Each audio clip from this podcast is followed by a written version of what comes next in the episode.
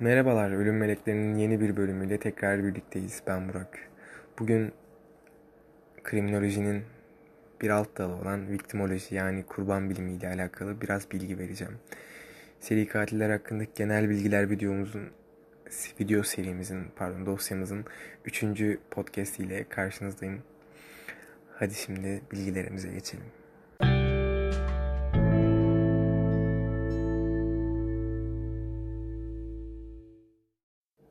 Şimdi şöyle, seri katilleri psikolojik açıdan inceliyoruz. Yani her açıdan inceliyoruz. Kriminolojiden bahsedeceğim biraz size. Yani bu sürekli duyduğunuz bir terim olabilir. Eğer cinayet filmleri ya da cinayet romanları ya da belgesel tarzı şeyler izlemeyi seven bir bireyseniz, kriminal laboratuvar, kriminoloji, bunlar çok duyduğunuz şeyler. Basit tabiriyle kriminoloji suç ve suçlu bilimidir. Bunun alt dalı olan da viktimoloji, kurban bilimidir. Yani seri katillerle bir nevi iç içe olan bir konu.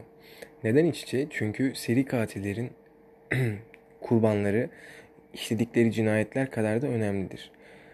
Her ne kadar biz hikayelerini anlatırken kurbanların veya onları yakalayan dedektiflerin ismi katiller kadar geçmese de önemli noktalardan biri de kurbanlardır. Seri katillerin kurbanları arasındaki benzerlikleri çoğunuz biliyorsunuzdur. Genelde bir seri katili tek bir tip özelliğe sahip olan bireyleri öldürür. Örnek veriyorum, sarışın kadınlar ya da fahişeler ya da Müslümanlar ya da bu örnekler bu şekilde devam ettirilebilir. Seri katillerin kurbanlarını benzer özelliklerini seçmesinin nedeni de onların tetikleyici faktörlerinden kaynaklıdır. Yani onları tetikleyen bir şey, insanları öldürmeye iten şey kurbanlarında var olduğu için onları öldürmek isterler. Seri katiller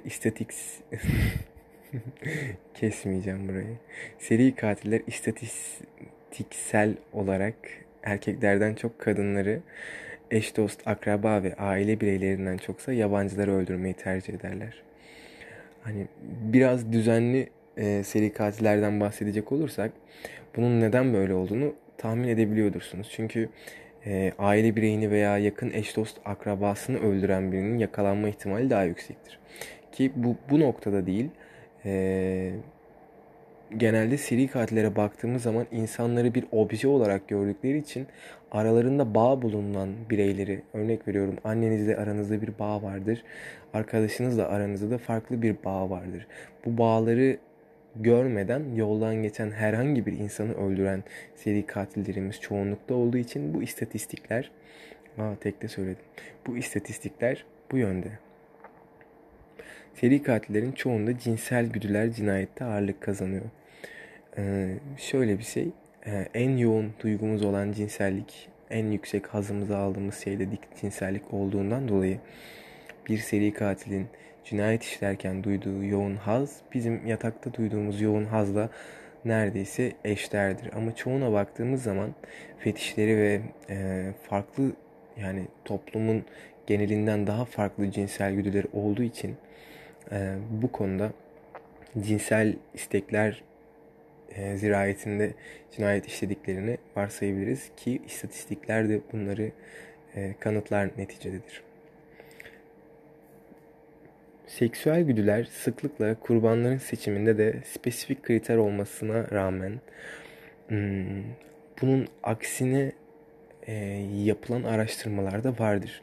Çünkü cinayet kurbanlarının seçiminle değil de cinayet kurbanlarını öldürürken daha çok cinsel haz duyduklarından dolayı seçimle pek alakası olmadığı varsayılıyor. Fakat bir seri katil cinayet işlemek için seçeceği kurbanı o cinayet esnasında alacağı zevke dayanarak, yani o zevki tahmin ederek seçtiği için seksüel güdüler sıklıkla bu kurbanların seçiminde rol oynuyor.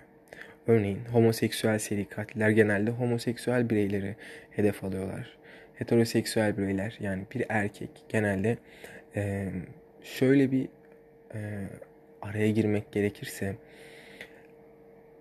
seri katilleri başlangıç noktaları denen olaylarımız var. Çünkü bir araştırmaya göre, yalanlanmış bir araştırmaya göre bir Y kromozomu fazla insanlar seri katil olur derler. Ama bu bir safsata ve bu bir şaka olduğu için bunu çok kale almamıza gerek yoktur. Örnek veriyorum, benim ve erkek kardeşimin de bir Y kromozomu fazla. Ama biz şu ana kadar herhangi bir şiddet sıkıntısı ya da bir hayvana karşı şiddet, hani geçen bölümde anlatmıştım, McDonald's üçlemesinden herhangi birini göstermedik. Bu yüzden kanıtlanarak, deneyler şeyinde kanıtlanarak ortaya çıkmış bir şeydir. Böyle sağda solda böyle bir şey okursanız sakın yanlış algılamayın. Viktimoloji bir seri katilin yakalanmasında da en büyük şeydir. En büyük etkendir. Çünkü seri katilin öldürme tarzından ve kurban seçiminden yola çıkarak oluşturulan bir profil kurbanın, seri katilin yakalanmasında en önemli faktördür. Örnek veriyorum, psikolojik olarak genelde seri katil davaları ve cinayet davaları şu şekilde çözülür. Önce katilin bir imzası, bir signature hareketi var mı? Bu bakılır. Eğer bir imzası varsa bu imzanın nedenleri psikolojik olarak kanıtlanmış araştırmalar doğrultusunda gösteren nedenleri vardır. Örnek veriyorum, cinsel sadistlerin öldürürken aldığı hazların doğrultusunda yaptığı belirli şeyler vardır. Örnek veriyorum, kurbanı parçalamak nekrofili.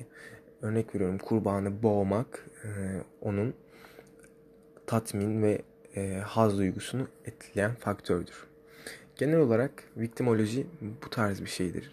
Seri katillerin kurbanlarının seçimi ve kurbanların seçiminin nedenlerini araştıran bir alt bilim dalıdır.